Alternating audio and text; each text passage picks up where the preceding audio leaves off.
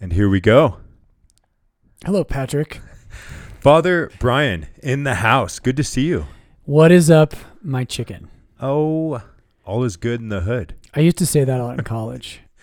Our, our Oh. good friend Father Jason Wunsch, he still says that. I'm like, "What's up, my chicken?" Does he really? Oh yeah. I don't know if I know that. I Or he might say my dog. We would make fun of like I was one of those like white suburbia kids Yeah. who, you know, I don't know, didn't have anything in me that was like had to do with like rap or like that kind of culture. Yeah. Token white guy. And so we would make fun of the white kids who were trying to be like rappers. That's right. And they would be like, "Hey, what is up, my dog?" yeah. Especially at CU Boulder. right? the classic. Yeah. Try playing on the uh, football team too. Really, Yeah. it's like you're the you're by far the majority of the demographic walking around campus, and then you step into the locker room. Real shift in your, in I your believe it. perspective of yeah, life. the football team is probably the most diverse like spot on all of CU's campus. Oh yeah, I mean the minute you get to the athletic facility, and it's it, it's the only diverse spot. I think when I was there, if I remember right, 2000, call it 2007 ish, uh, it was like 98 percent white. Yeah, that's.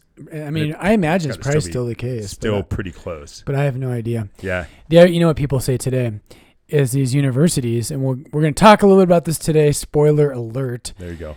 But uh, a lot of people today would say universities. So I had to write a essay when I went to CU about why I'm diverse, Hmm. and what they really meant by that is racial diversity, Yeah, which I, I'm- don't got much to offer there. I'm Irish.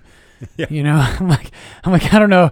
Uh, my ancestors like potatoes, apparently totally. but um, a lot of people today would say the problem on universities is not diversity of race or ethnicity, but it's diversity of thought, and that there's kind of the thought police. And so, y- if you don't think the way that the kind of dominant worldview does on a college campus, and I think this is true, Totally. then uh, we, we want diversity of, of ethnicity and we want diversity of cultures as long as you think the way we think. But if you disagree with the way we think, there is no room for that. Yeah.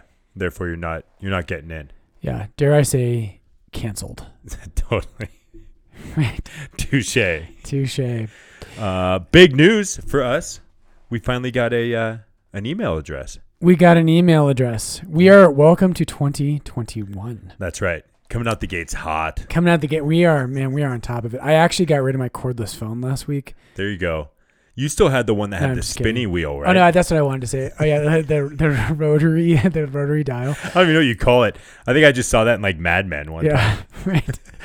Mad Men. Never saw that one. Uh, yeah, we do have an email address now. It is rant, R A N T, at lourdesdenver.org, L O U R D E S, denver.org. So all run together, uh, rant at lourdesdenver.org. So email us, let us know your questions. Um, we want to be speaking into topics that are pertinent to people and questions they have. Um, and we actually, dare I say, we enjoy doing this. 100%. Yeah. It's the best part of the week. It kind of, I look forward to it. Same. Yeah. We sit down and we, Uh, we spend a while like trying to figure out what we're going to talk about, and then Yeah. we go for it. Then we go for it. There we go for it. And just the casual kind of good conversations about real topics. That's right.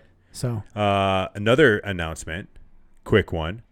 Um, want to give a shout out to Seek 2021 yes. coming in. We actually are uh, pretty excited about this. We've we are kind of partnering with Seek this year. Um, they are doing a virtual event, and for those of you who don't know, Seek, um, which actually Father Brian has a, a big tie with Focus, but they are a college ministry um, around the around the U.S. focusing on evangelizing uh, the Catholic faith, and they are putting on a big conference this year with some pretty. I was looking at their uh, speaker list, and it's pretty impressive. Yeah. Bishop Barron, and I mean, you name it, Father Mike Schmitz, all those guys. Um, I Father Mike Schmitz's the best looking priest in America. that's right. Do you see he has like the number one podcast out right now?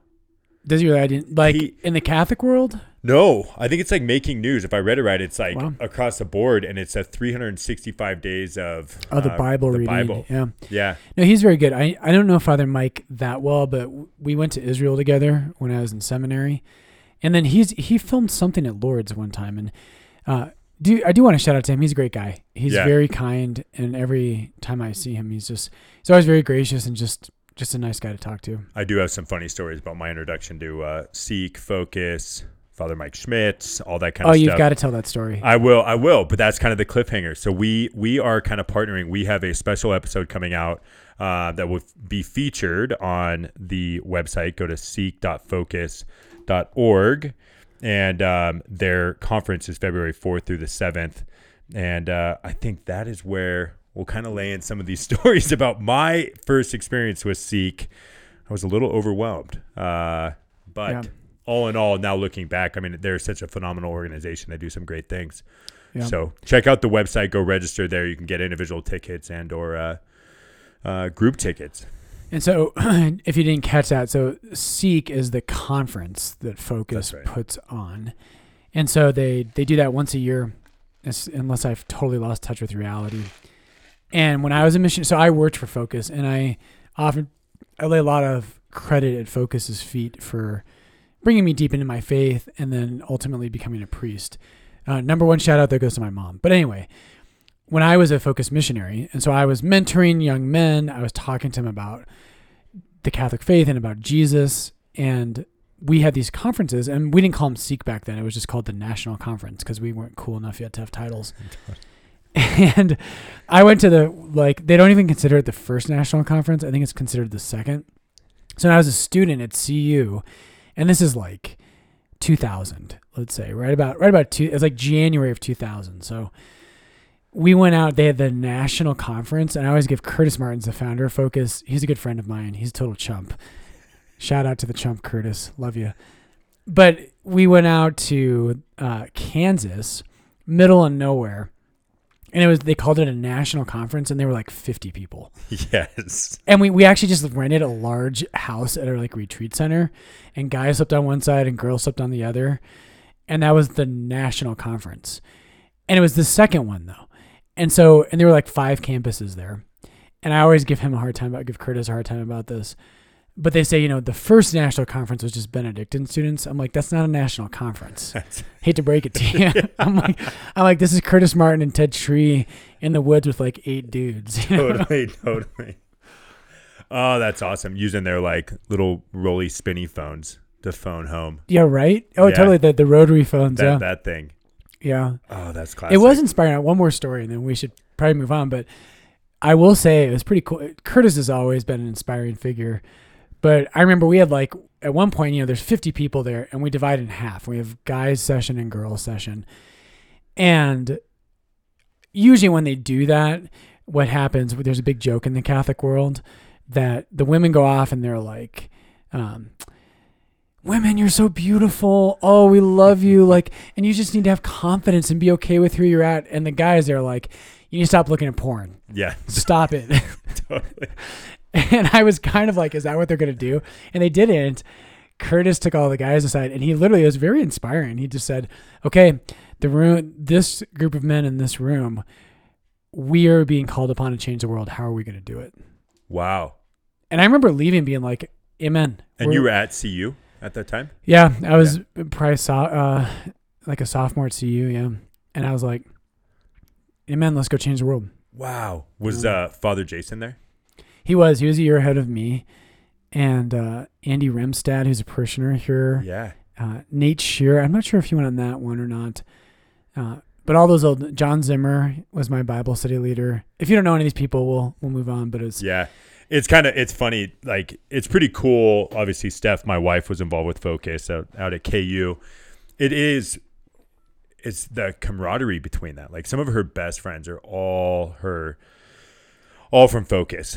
It's pretty crazy. But and it it really I joke about it all the time, but I mean, we started dating and next thing I know, because she was in Focus, that girl has been a bridesmaid in 13 weddings wow.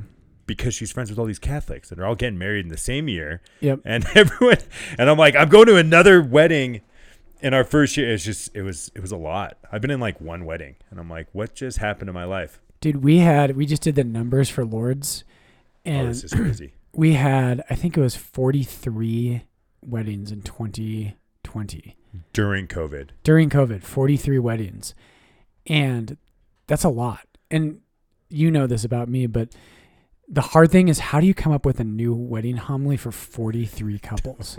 for your wedding, I really tried. I'm like, okay, it's Patrick and Steph. Like I gotta, this has got to be gold standard here. yeah. I mean, ours was your favorite of the out of, Of all all of them, time, but yeah. uh, no. And I think what's crazy when you really think about it, though, too, is like obviously those are spread out over the year. But I remember this summer, especially as we're trying to navigate COVID, that whole debacle. But even in a, a regular year, a, a lot of that is slammed in the summer. Most of these weddings Yeah. are happening in that time, June and July, May. I think going through it, you were completely booked, and most weekends you had two weddings on a Saturday, starting in May through August. Every Yeah. single weekend you had two weddings a day, or on a Saturday. yeah, and and sometimes Fridays. it's- Yeah, it's crazy. I mean, praise God, people are getting married. That's really good. Totally. Okay, we should probably move on. Yeah. So, anyways, uh, go check out Seek. Check out Seek. It's great. Great people who love God and they put on a great conference. So Yes. Um, okay. So now back to reality. What in the world H E double hockey sticks. Yeah. is happening in the world today? Yeah. I mean, seriously. Like, you know what it kind of felt like watching, and, and I'm primarily referencing a lot of just what's been happening in Washington and Politics. politics and all this kind of stuff. And it and it felt like, especially kind of on the premise of this podcast in and of itself, of like, how do I live a Christian life and defend it and be able to kind of explain my worldview? And watching what went down in the last couple of weeks, it felt like uh, again, I use sports all the time, but like if you're a big C, which has happened, right? Like if you're a big CU fan and you're diehard about it, and then a bunch of scandals come out and Mhm. a lot of like egg on your face as a fan, Yep. and now all of a sudden you're ashamed of the team because one knucklehead totally destroyed the image, Right. destroyed every ounce of it. And watching that all go down, it really felt like okay, we've spent the last four years trying to defend a stance, trying to trying to change minds, trying to point out how ridiculous the other side can be. Yeah. And then now all of a sudden, in one day, it literally, I, I walked into work and was like, I threw in the towel. Okay. Right. That's it. That's it. We're done. Like, Yeah. and in an instant, it changed. And I feel like that happens anytime you're a fan of anything, but it's just crazy how polarizing Yeah. the U.S. and the world has come. Yeah. No, it's it's amazing, and if you didn't see it, I'm sure you, everyone has seen this. But the um, Capitol, the U.S. Capitol, there was a people calling it an insurrection, uh, and I think that's right. But a crowd marched into the Capitol building, and you know many of them were armed, and there were some scary things like people had zip ties, and they had to evacuate Congress, and this was during the uh, counting of the electoral college votes, if I'm not mistaken. And just just scary and there's there's a lot of polarization in our culture as everyone knows. Uh, if you don't know this polarization comes from the greek word polemos which Oh. means war. Whoa. yeah. And so th- that's happening right now. Like we do we're having we have a hard time talking to each other and one of the things patrick and i wanted to talk about today is how do you have a conversation with someone you disagree with and how do we how do we get to a place in our culture where uh, we come out of this polarization? And it seems i don't know if you feel this way. Sometimes i feel like i don't know how we do this. It's there are such different worldviews and that's something i want to talk about a little bit today. Yep. there's such different worldviews that our assumptions about what life is about are radically different from each other. And oftentimes i think the things we end up talking about are symptoms of a deeper root and we never talk about the root issues and until we do you know that's i don't think it's going to be easily resolved Totally. I, I just think we're, and like, especially now, like not only we not, it's more often than not, it either goes one way, right? Where it's either you get into a debate or start to present your thoughts, and it either becomes really heated, right or you avoid the topic and run for the hills. Right. And we've kind of talked about, about that before, but just like, I just don't even want to step in the arena because Right. there's no way to actually have an engaging conversation. Um, and even to the point now where especially like you're you hear about it every single day of somebody censoring someone now now you just don't even hear the other side Yep. like it's so it's just such an interesting i don't understand how we've gotten to that point Yeah, there's a so one thing I wanted to bring up. There's a radio station. We did a shout out to KBCO, which I still think is probably still the best. Yeah.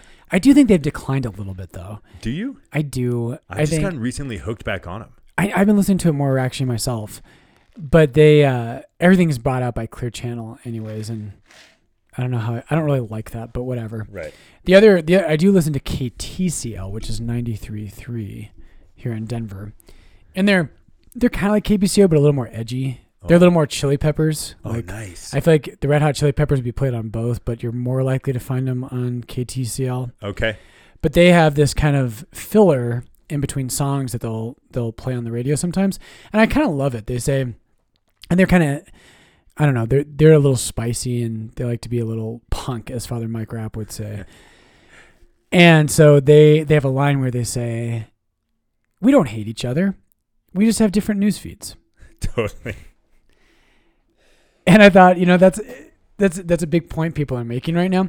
But the point I wanted to make is we have different. We don't just have different news feeds. That is also true, and that's a problem.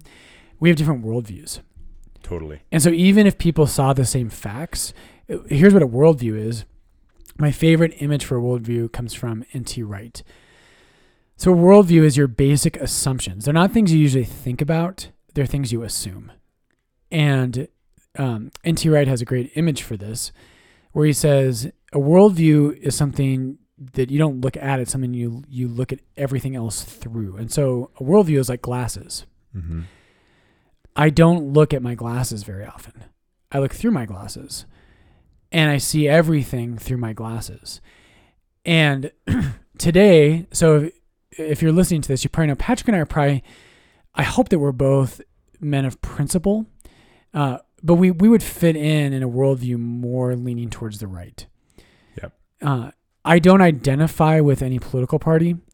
Uh, as a priest, I identify with Christ and his church but it's it right now it's I, I don't lean to the left but i do want to be a bridge builder where i can talk to people on the left totally and we need more people i think like that in the world that can say i don't hate you uh, i might disagree very strongly with you about ideas uh, but i think that that's one of the things we need to get to but a worldview anyway go back to that really quickly um, a worldview is like a pair of glasses you don't look at your glasses you look through them and you see everything in light of that. And so there's been all kinds of different worldviews in history. But uh, what happens is people might see the same thing, but if my glasses have a yellow hue to them, I'm going to see everything with yellow. If yours have a red hue, you're going to see everything with a red hue. And we interpret everything through those glasses. And so there's some obvious examples right now. So after the attack on the Capitol, the first thing that a lot of places are coming out, there was I was listening to there's some people talking about I think her name is Jemele Hill. And she was one of the people out there who kind of said this is about racist stuff. And there's been a lot of comments on reading that event through the lens of race. Um, in recent decades, a big lens a lot of people out there have are everything's about sexuality. And so no matter what what they see, they the world is about sexuality. And so they'll see everything in light of uh, maybe sexual preference. Uh, sometimes you have like like a, a feminist worldview where a feminist tends to look at reality and interpret it through the lens of men and women. And one last comment, and then we can uh, I'll throw it back to you.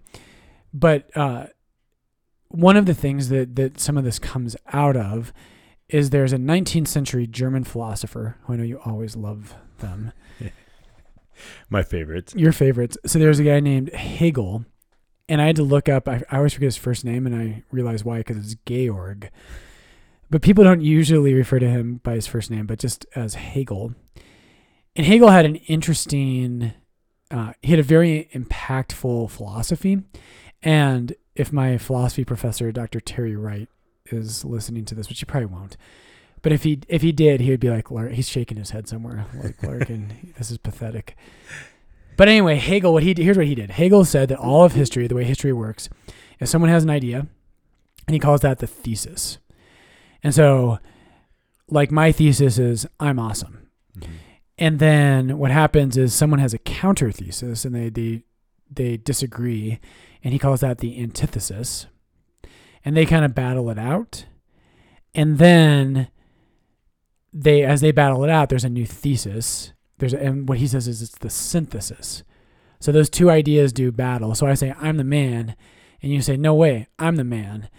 And then we battle it out, and we're like, we're a great team. We should start a podcast, Just- and that's like the new, the new thesis. And the, he says this is how history works, and so this drives history. And the big word that Hegel gives to this, and that has been used by mostly by people more on the left, uh, but the big word that comes out of this is progress. Right. And so Hegel says that history is on this kind of inevitable, inevitable onwards and upwards because there's this battle of ideas, and the ideas get purified and made better. And what happened with this eventually is Hegel himself didn't have this idea, but the big thinker that is going to use Hegel is a guy named uh, Karl Marx and Frederick Engels.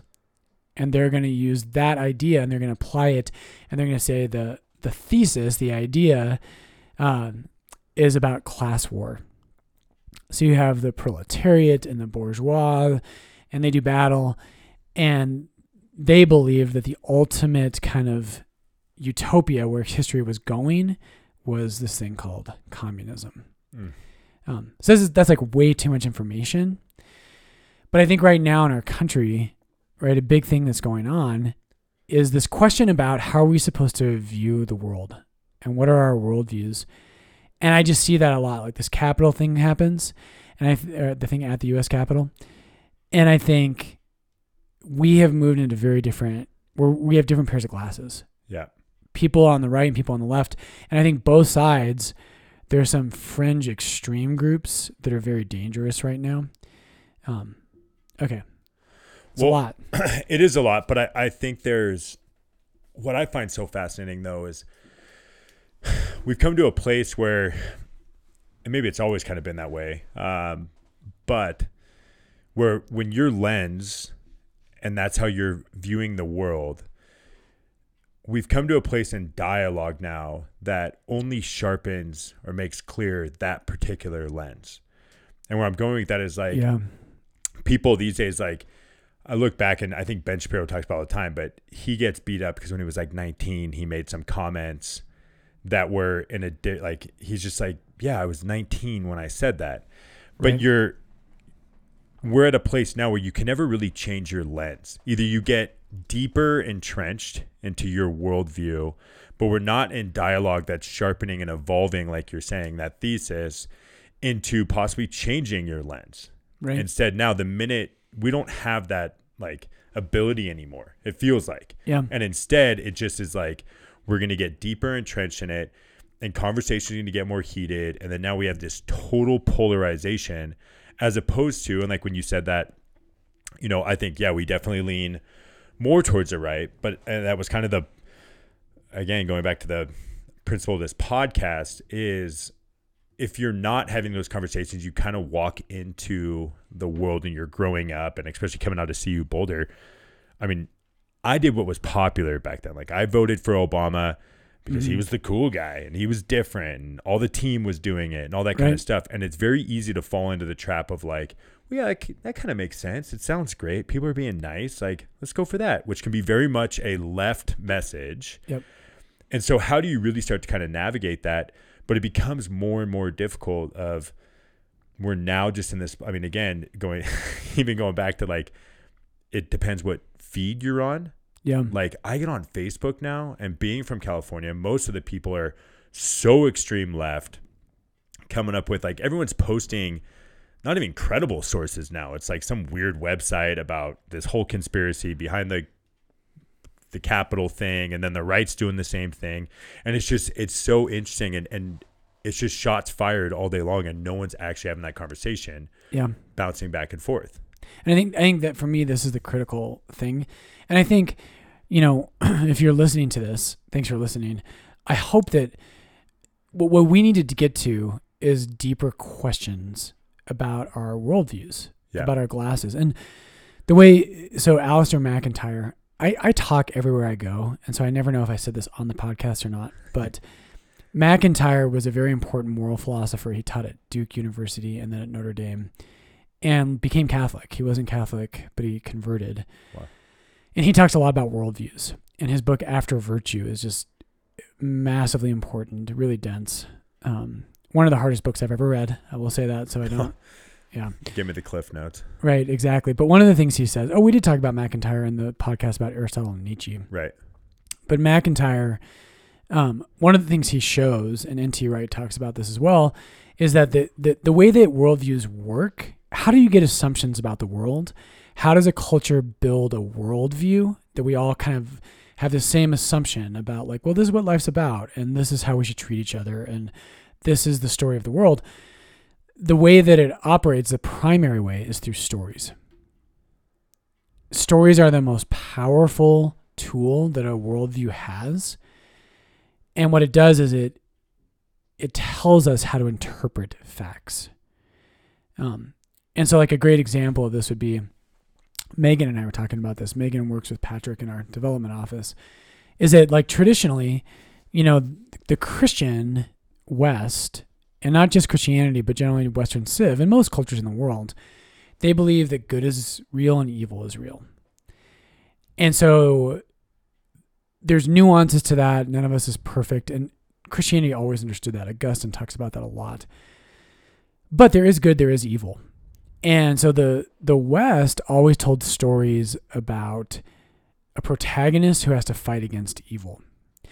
But postmodernism is a different worldview. Postmodernism is this worldview where it's just a matter of perspective.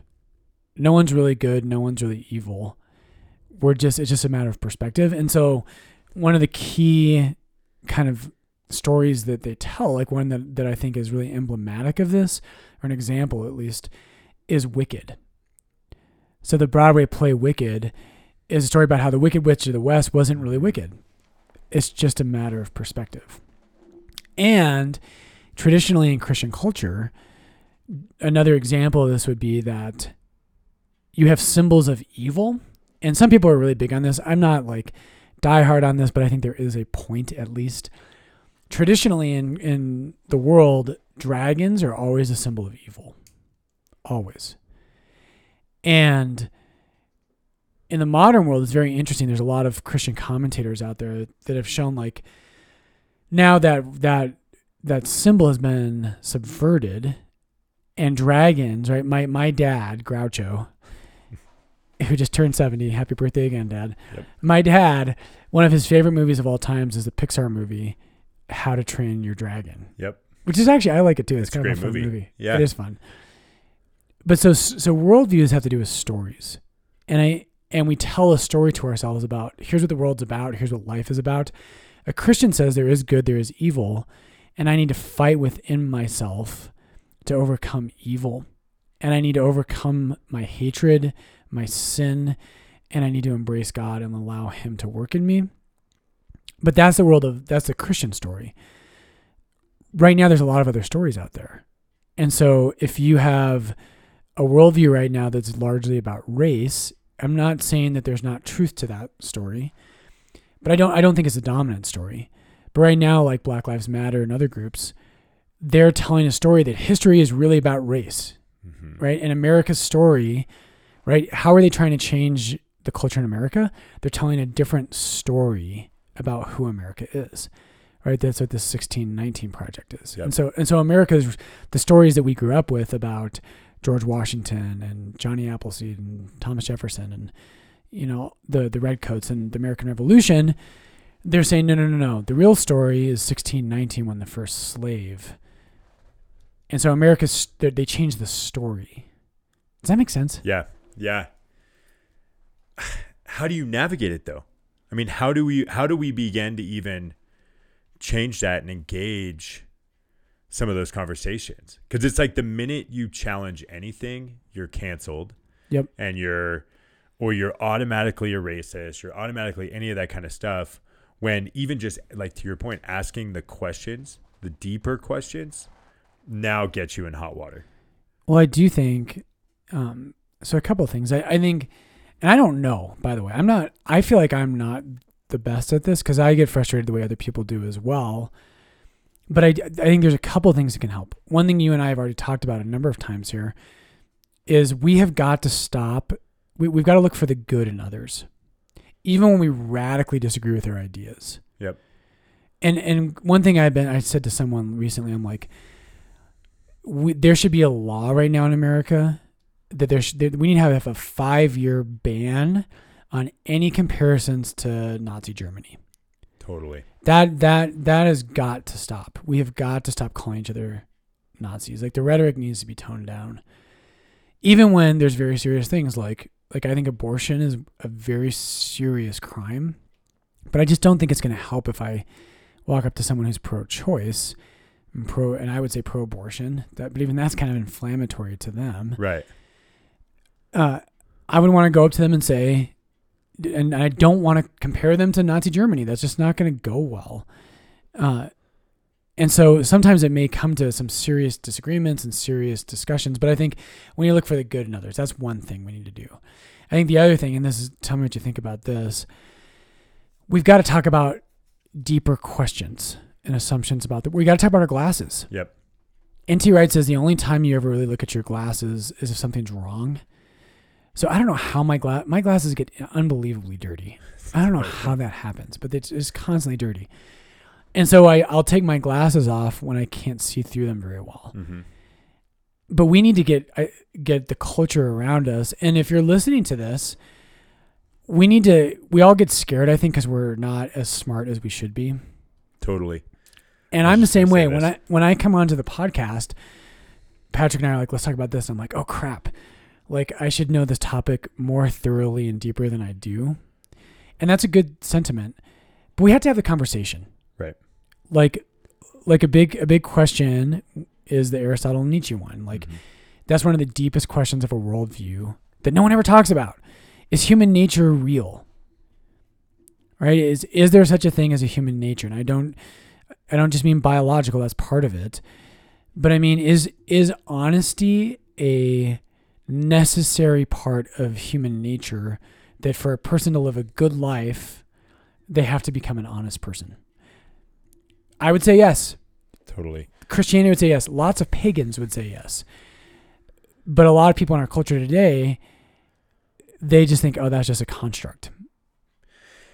And I think uh, for me, being able to admit that when you have a lens, and two, going to your point of um, trying to see the good in the other person, but really trying to use the questions in a way that just to better understand someone's uh, perspective and Yeah. not trying to act like you're the expert in it all the time. I mean, this is Yeah. communication 101 I've been trying to talk to you about that. totally, totally. Well, I always know what you're thinking, so it's Yeah. fine. Um, but really trying to just dive into their world and understanding their worldview. And I will say, one of my best friends is so good at doing that, and he'll never kind of like attack me. He just asks more and more questions Yeah. and every single time somehow i i like get to a point where i don't have a good answer anymore and i realize he's right but if he ever came at me with like the his quote unquote correct answer Right. i'm like dude you're so wrong there's no way but he walks me it's phenomenal to watch and i think you know who else does that a lot and we always just i think you and i both are huge fans of him but ben shapiro Yeah. is when you watch a debate with ben shapiro I mean, 99% of the time, they don't even get to the actual argument. He just picks apart the the lack of logic in the other person Right. that it, it and he's just kind of understanding and pointing out to them like, okay, you're you're out the gates, you're wrong. Like Right. it, and so it's but again, he doesn't get caught up in the emotion behind it and i think that needs to be its own like master's course of like how do you actually get to that level of debate Well, he's he's wicked smart yeah and and he knows his stuff, and I think he has a temperament for it too. totally But uh, I was gonna say, you know who? What? So is that Nick who does that? yes So you know who? You know what that's called? There's a famous term for that when someone just walks you through questions and asks more questions, and you kind of gradually come to the truth. yeah it's called annoying It's called That's not what I was going for. Yeah, no, that's that's called um, a Socratic dialectic. oh that's right yeah because that's that's how Socrates works. And so if you read, so pl- we don't have any of any writings from Socrates himself. Plato just tells us about Socrates, yep but they're called the the dialogues. And the way they all work, and they're they're awesome to read, is that Socrates is always like walking with somebody. And so like the most probably the most famous of the dialogues is the Republic okay and Socrates is just walking with somebody. And the guy they start talking about justice. And like and Socrates always is like, I don't know what justice is. And the other guy's always like super confident and he's like I think it's Glaucon in the Republic. Again I just thinking of the rights just shaking their heads at me. They're like Totally. they're like FB. Seriously. Go back to seminary. Um but it's it's great because Socrates has this humility and he says, Well, he'll ask his dialogue partner and they'll say something kind of dumb and they'll say well i think justice is this and socrates will be like well that doesn't make sense like wh- why do you think it's that and like and he just asks questions and generally they they, they find an answer themselves by themselves and the, and the two, and i think this is really this gets to our the heart of our topic is dialogue Mhm. how do you become a good dialogue uh, partner? And I think again, like coming from a Catholic worldview, and I think that's important for me to say, and both of us on this podcast. Um, American politics is its own beast, and I have my own opinions about it, for sure. And I love our country, but I am I'm a Christian. I'm a Christian. That's what I am, and I think, and I'm trying to think. Uh, Second Corinthians, uh, or sorry, First Corinthians two sixteen, with the mind of Christ, to think the way that Christ thinks, and to do that, though, I think we really need to be people who can have a good conversation with people. And so, coming from the Catholic perspective, I have very strong opinions about certain things, and there is an art how do you how do you have a conversation with someone you really disagree with? Mhm. You really like if someone like if someone believes in in transgenderism, that's a really hot topic right now. I really disagree with that. Uh, and I've done a fair amount of reading on it. But can you dialogue with them about why they think that's okay? And I think so much of the way that things go is we're all human beings, and, and a nation is not just ideas, it's people. And first, I think we've lost the idea, the the ability to dialogue with each other. Yeah. And part of that's fear. We get nervous, and I do it too. You get if you get into a, a discussion with someone you know you don't agree with or see eye to eye with. Yep. Your walls go up. You get fearful, and they're talking, and you stop listening, and you're like thinking of how you're going to destroy them with Yeah, your next your next- response. That's right. I, I would also say it's imperative to also, before engaging in that conversation, though, both people have to be willing to accept the other person's lens. And I feel like most of the time, again, to your point, you get so focused on how you're going to destroy the other person with your own expertise Right. that you're walking into a dead end conversation because that person, no matter what you say, no matter you could prove that two plus two equals four, if they are adamantly convinced and not open to accepting that it's not five, Right. you're out, you're you've lost it out the gates.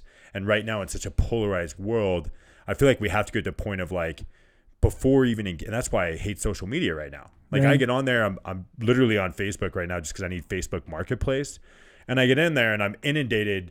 I'm like trying to buy a fridge for the garage, and all of a sudden I'm getting like clobbered with this messaging of like I didn't even. I'm just here for the uh, the fridge. I don't really care about your opinion on this topic. Right. I'm not open to it. So again, it backfires on you if you walk into that conversation. You're like, "Here's my thought, this and that. How do you not believe me?" And you walk away super upset. The other person's like, they were never going to change no matter what. And we we don't approach conversations that way, and we fail out the gates. Yeah. No, I think that's right on. And I, you know, I think it, it's a, it's a tough tension because there, I have certain principles in my life mm-hmm. that I'm pretty immovable on, Yeah. And a lot of our country right is this way. But I think I think this is where we need to get. We jump to we talk about conclusions that both sides have already drawn, but we don't talk about how we got there. And I think part of that is because people have never thought about how they got there. Exactly right. They don't because they don't know what their glasses are. They don't know what their worldview is, and and it's pretty tough right now. We're we're pretty far down the road, and I'm a melancholic, so um, I'm always just thinking like, you know, oh things couldn't get any worse. I'm like, oh yeah, they can, right? Totally. But I did want to say that so St. Thomas Aquinas, I love this. Aquinas has a place where he talks about how in a debate there should never be a winner or a loser. And I, I think this is one of the ways that if if we started and if you're listening to this, if our country started saying when I go to a debate and I think if you're a Christian, you should be someone who spearheads this the goal of a debate is not that you win the debate. The goal of a debate is that we find truth. And so Aquinas says there's no loser or winner in a debate because what we're concerned about is finding what is true. Yep. And that does not happen in our country today. Right. And the only somebody's got to break the cycle. And I think that's got to be us. I one more story when I was at CU, not as a student, but I went up as a seminarian. So the St. Thomas Aquinas Newman Center, they host debates, and they have this thing called the Aquinas Institute. Is that it? Uh, I forget. It's like I want to say, yeah, maybe it is the Aquinas Institute for Catholic Thought. But Matt Monig and Scott Powell and Father Peter Mussett and these guys up there, great job. They do awesome things, and they'll bring in big speakers and they'll debate hot topics. And I went to one, and they had, I think it was Chris Hitchens. I want to say it was him. Is he the one that passed away? One of the new Sure. one of the new atheists, and he debated Dinesh D'Souza about God's Oh, you told me existence. Yeah. Yeah. And I went to that debate, and it was in Macky Auditorium, which is a big auditorium at the University of Colorado. And I went, and it was really interesting uh, watching the debate. So what happened is the debate ended, and I was talking to Father Kevin afterwards, who's a great guy who um, he was laicized, but that's a whole nother topic for a different podcast. But love love Kevin, he's a great guy. But Kevin was the pastor up there at the time, and we were talking about who won the debate. And I was like, "Oh, Chris Hitchens destroyed D'Souza," and I guarantee you, ninety-eight percent of people left Macky Auditorium and they said, "Chris Hitchens destroyed Dinesh D'Souza." Like they walked away having less confidence that God exists. They walked away, and the atheist walked away being like, "Yep, knew it all along." right. yeah. And Kevin said, and Father Father Kevin, now uh, again not a priest anymore, but he said, and he is he is wicked intelligent. Um, he's one of the smartest people I've ever known. He was like, no, Dinesh D'Souza completely destroyed him. And what I realized in that when we talked about it was they had different goals. And I think Chris Hitchens, and I end up agreeing with Kevin, Chris Hitchens didn't want to find truth, he wanted to win. And I was very frustrated with him listening to the debate because he said all these things about Christianity and specifically Catholicism that there were only two two kind of conclusions you could have. One is that you don't know jack squat about what the Catholic Church like you are incredibly ignorant about it or you just want to win and you're throwing out things you know aren't true. Yep. And it's hard to believe it's not the latter. But he I mean he said stuff in that debate that I was like and you don't have time. You have a limited amount of time. And so Dinesh D'Souza couldn't come back and be like, well, that's not actually true. Like, that's a total caricature. You misrepresented that. You don't have time to go back and correct those things. Totally. And and Hitchens was just on the attack. And so I think large scale, that's what we're doing in our country.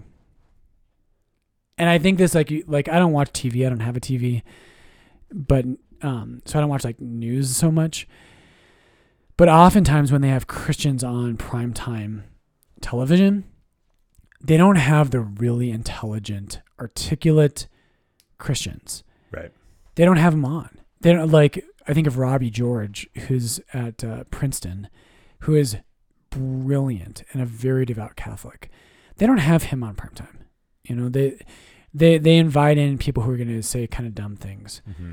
Um, and don't you think that's kind of happening in our culture though? That that kind of like we're not trying to we're not trying to discover truth like Aquinas says. Yeah. We're just trying to destroy We're each other. for the yeah the jugular. Yeah. You're you're going for the Instagram, Facebook feed of oh watch my story, watch me destroy this guy. Um, and I, I think going back to what you had said with um, even on the things that you you won't like you were set in your way on it and you are an expert. And it, it just reminds me. I mean, I had so much respect for you. I think it's it's interesting in your position because I think understanding your um, the circumstance you're in, like when people come in to meet with you Uh-huh. and have a one-on-one conversation with you, they've stepped into the arena. Like they are they are going into that. Um, they may be going for the jugular, but at least now it's like okay, we're in the playing field of like we're gonna talk about our our opinions on this. right. Um, and it goes back to, I- I mean, I've said it before, I, I think on the podcast, but I, I'm very open about it. I mean, oh, years ago, I did not know the difference, and I totally viewed life as like, yeah, if it's your choice, like pro life, pro choice, that kind of thing. I just was like, I don't know, friends aren't ready to have kids. Like, it makes sense, like this and that, like that, whatever. It should be your your decision. And I was instantly like, when I started to become Catholic, it got thrown in my face of like, oh, really? You were pro choice? Like, you want to rip the limbs off of unborn children? And I was like, no, fir- first of all, that literally has never once gone through my head. Didn't Right. even know, I don't even know what you're talking about. My, that was never in my wheelhouse. But sitting down with you, when I came in to have a conversation about that kind of stuff with you, you're so good at being able to like just be compassionate. You kind of like, okay, I hear you. Like you're not you're not really open like nothing I'm going to say is going to change your point of view on abortion, but you accept it and then you do I mean you have the expertise and this again back to the podcast in general of like having those conversations of what you said that day changed my life. Like Yeah. that totally I went from those yellow lenses to now rose colored lenses on this topic but I was also eager for the truth Yeah. and not so caught up in the emotions. To me, I just was ignorant and young and stupid and just didn't know. It was just kind of like this innocent thought. I thought it was innocent, but little did I know I wasn't asking the deeper questions. Yeah. And I think, you know, this is where focus, you know, talk about seek. The the great insight of focus, most people don't change their mind strictly intellectually. Right. Now that does happen. And there are people out there who they operate that way. And you know, if you're someone like me, I'm not I'm not the smartest guy in the world, but I've studied a lot and I've as a priest I have the privilege of reading a lot. Yep. And I it's been but it's been a long process and over time some of my even positions within the Catholic world have become much more nuanced because I think I think we get so insecure Totally. you get in, you, take your positions and we're all just scared that we're we're going to get destroyed and so the the the ramparts go up and we're Yep. we're ready for war and actually i think a, a wonderful sign of a great intellect is someone who has let those walls down and they can, if you're confident that you've really thought through what you believe and why and what you think about the world and why it create you can have an authentic dialogue totally. easier. But I think focus is great insight. So people don't convert usually strictly intellectually. That's important. We have to get there. But focus is great insight is that first, before that, what comes first is relationship. hmm And it's like Greg Rogers says, say a prayer, by the way, from Mary Rogers, knee surgery today. That's right. Uh, but anyway, so Greg, her husband, says, he talks about email muscles Totally. which is a great line. And he says, you know, people, and it's true, and we've all seen this on social media. People say things on the internet they would never say to you if you were standing in front of them. Right. Right. And we've lost our humanity. And it's like, get off Twitter, Yeah. get off Facebook, uh, except for lourdesdenver.org. Yeah. kidding. no, But- and, well, and to that point too, I think we've everyone now is a, a Monday morning quarterback, like at the Mm. expert level. They can everyone can sit back and critique and judge and totally build these walls when it's, it's a lot different in the moment. Yeah, it totally is. And and I've just learned this over the years. It's like an RCIA. Every Wednesday when I teach RCIA, I always and I've I mean I've been teaching and trying to like spread the faith for 20 years. Yeah. And I still get nervous. I'm like, "Oh, like tonight we're going to talk about justification." And I'm like, "Did I really explain that perfectly? Do I have all the perfect quotes? Did I think through every single angle?" And that matters and that's good and important and we need to be mature in that blah blah blah blah blah blah blah blah. But most people in RCIA, they want they want to know what I'm talking that I know what I'm talking about. But a lot of times people they just need to know that I am trustworthy. And if they get to a place where they're like, "Oh wow, I come from a Protestant background and I've always heard that all priests are really uptight, anal legalists." NFB isn't. Right. And he shattered my that's why people convert Totally. because for because that opens the door. They they meet you, and you're not a legalist. Yep. And you're not this super uptight, judgmental, whatever. And it that does more than ten hours of me teaching lectures. Totally. And not that we're here to give advice. I think it's more for me. Gosh, now realizing, you know, the Socratic method, if you can go into a conversation and, and keep focusing on the questions and not getting caught up, I think I'm just reflecting on myself how many times I would go into a conversation and I get so lost. I don't even know what they just said, but I am building my next defense where they could have just given me a layup and I it totally went right over my head because I'm so caught up in trying to be right. Yep. When again, if you can, if you're eh, have the ability to just focus on those questions and get deeper and deeper, I think it instantly alleviates a lot of. you- You're taking the legwork out of your, for yourself, one, Yeah. and two, you're engaging with them and breaking down those kind of that image of it's no longer about who's winning. Instead, we're really trying to get Yeah. to the truth and understand how to balance both lenses. Dude, I'm the same way. I'm like, I still get this wrong. There are people come to my office still, and I'm like, at 40 years old, you know, the perfect age. Right. I'm like, people still come to my office and they're like, and I, like, I sometimes I'll like, like I had, I think of a couple months ago, there was a, a Protestant in, in here, and he, we started talking about justification. Are, are you saved by faith alone, or is there is it more nuanced than that? And I have read like 30 books on this topic Yeah. and I've I've studied the New Testament Greek, and I I just and no offense to this guy, but he just hadn't he doesn't have that background. Right. So, but I but I was an idiot, and instead of doing the like, okay, well, what you know, just asking questions like why why do you think it's faith alone, or like what are you nervous about with the Catholic Church's teaching on this? Yeah. If I would have just done that, would have gone way better. Instead, I was just like. Yeah, like let's talk about Matthew 25. Dropping knowledge. You know, or like like Matthew 19, when the rich young man asks Jesus, "How do what do I have to do to get saved?" And we know what Jesus doesn't say: "Have faith." He doesn't even say that there. He says, "Obey the commandments." Yeah. Um, yeah. But that's a whole other topic. But I, I went that route, and it was the wrong route because what I did was I wanted to win, Right.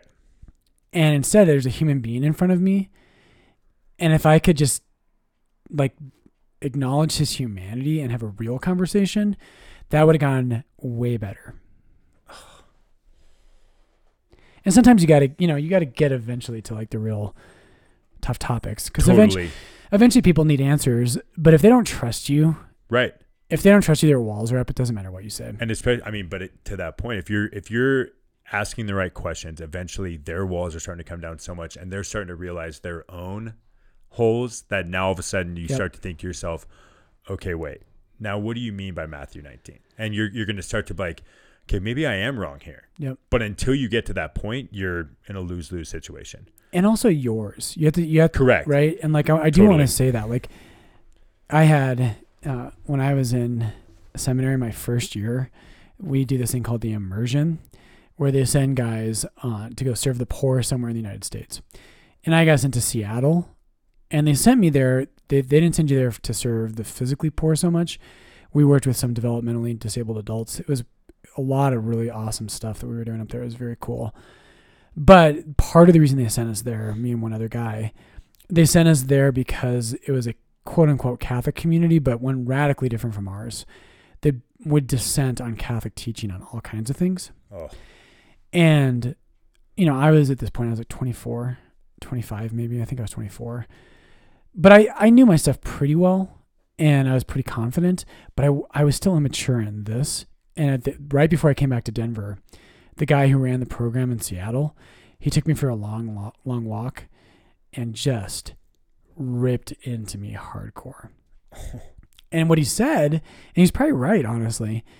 He was like, and he actually, I mean, he was a little strong. He said some pretty mean things. He's, he was like, he goes, You are going to be a terrible priest. Oh. And he was like, You are going to scare the crap out of people. And he basically said, Because you just think you know everything. Mm-hmm.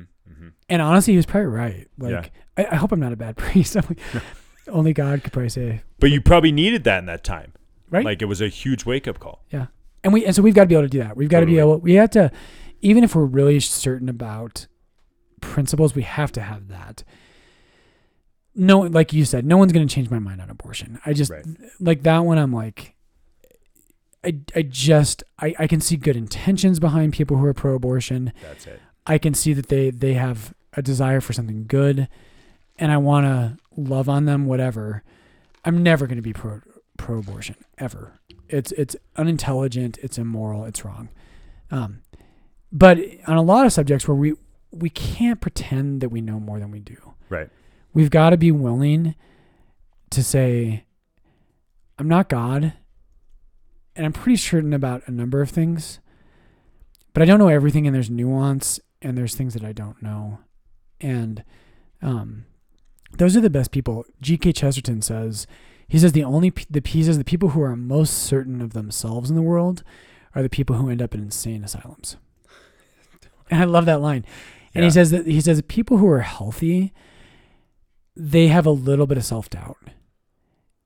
And I think that's good. Yeah. Oh, it's powerful stuff. I just I hope I can start to implement it. Yeah. You know.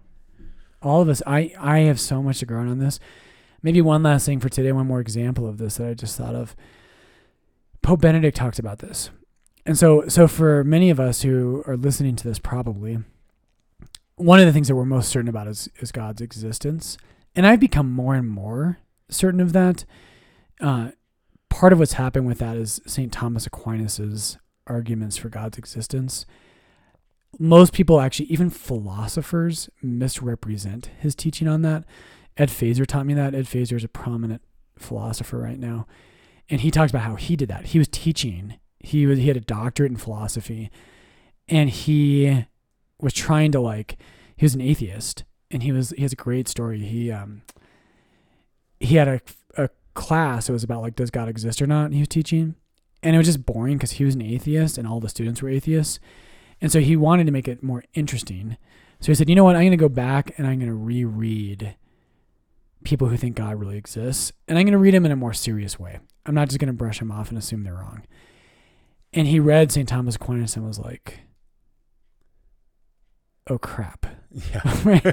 And he was like, and he realized that even in his like doctoral studies, that people didn't take Aquinas seriously, and so they, they misrepresent him. And he's like, if you actually read what he actually writes and think and take it seriously, he was like, this is irrefutable. But Wow. anyway, Wow. that's what I didn't want. To, that wasn't what I wanted to get to. The what I wanted to get to is Pope Benedict says though. So I'm very certain about God's existence, just intellectually and on a hundred other levels. But Benedict starts his book Intro to Christianity, and he says it's okay to have doubts. And he says the the Christian part, the, the flip side of faith is doubt. And for us as Christians, if someone never has any doubts, they're probably actually not wrestling with their faith. But what it should do is it should drive us back to why do I believe this? And can I have a conversation with someone who's an atheist? And, in, and Benedict says an atheist should be the same way. If you're an honest atheist, you've got you've got to at least even if you're really confident that you are smart enough and you understand blah blah blah blah blah. If you really look at yourself, there's something deep down that says, "What if I'm wrong?" Totally. And how do you get better at it? Yeah. Right. All right, should we wrap this one up? I Good talked, stuff. I talked way too much, No, no, I as uh, per usual. no. Again, I think it's it's such a heavy topic that I think just being able to just discuss that, um, and really try to I don't know, just open my own mind into how I can approach those conversations as avoid and not avoid them and and not get so defensive. And me too. You know, You know what we should do? Yeah. Let's close this one. We should like, let's just say a prayer for people who have different worldview from us. please. And I think that even that like warms the heart. You know, it's like because God can touch people's hearts That's right. in a way that we never can. Totally. All right, so Okay. I'll just. Do you want me to lead this? You yes, lead please. It? You. You sure? Yep. You're the priest. You're the priest.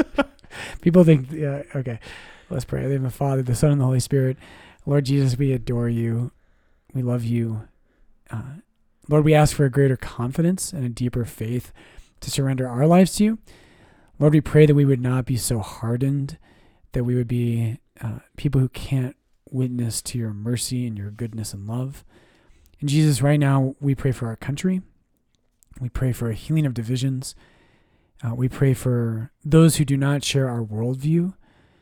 Uh, we pray, Lord, that they would know that we are not their enemies, but their friends in the deepest sense. Uh, pray that you would draw them close to you in your sacred heart, that your mother would intercede for them. Uh, and Lord, may we, in our fight for your kingdom, uh, may we always be good witnesses. May we be good dialogue partners. Jesus, may you bless our country. Amen. Amen. The Father, the Son, and the Holy Spirit. Beautiful. All right. Rant at lourdesdenver.org. Email us. Thank you for all the positive feedback and the feedback in general. And uh, again, check out Seek 2021, February 4th through the 7th. I was going to ask what the dates were. Yep. So sign up. Go go check it out. Their speakers are amazing. And we will uh, see you guys next week.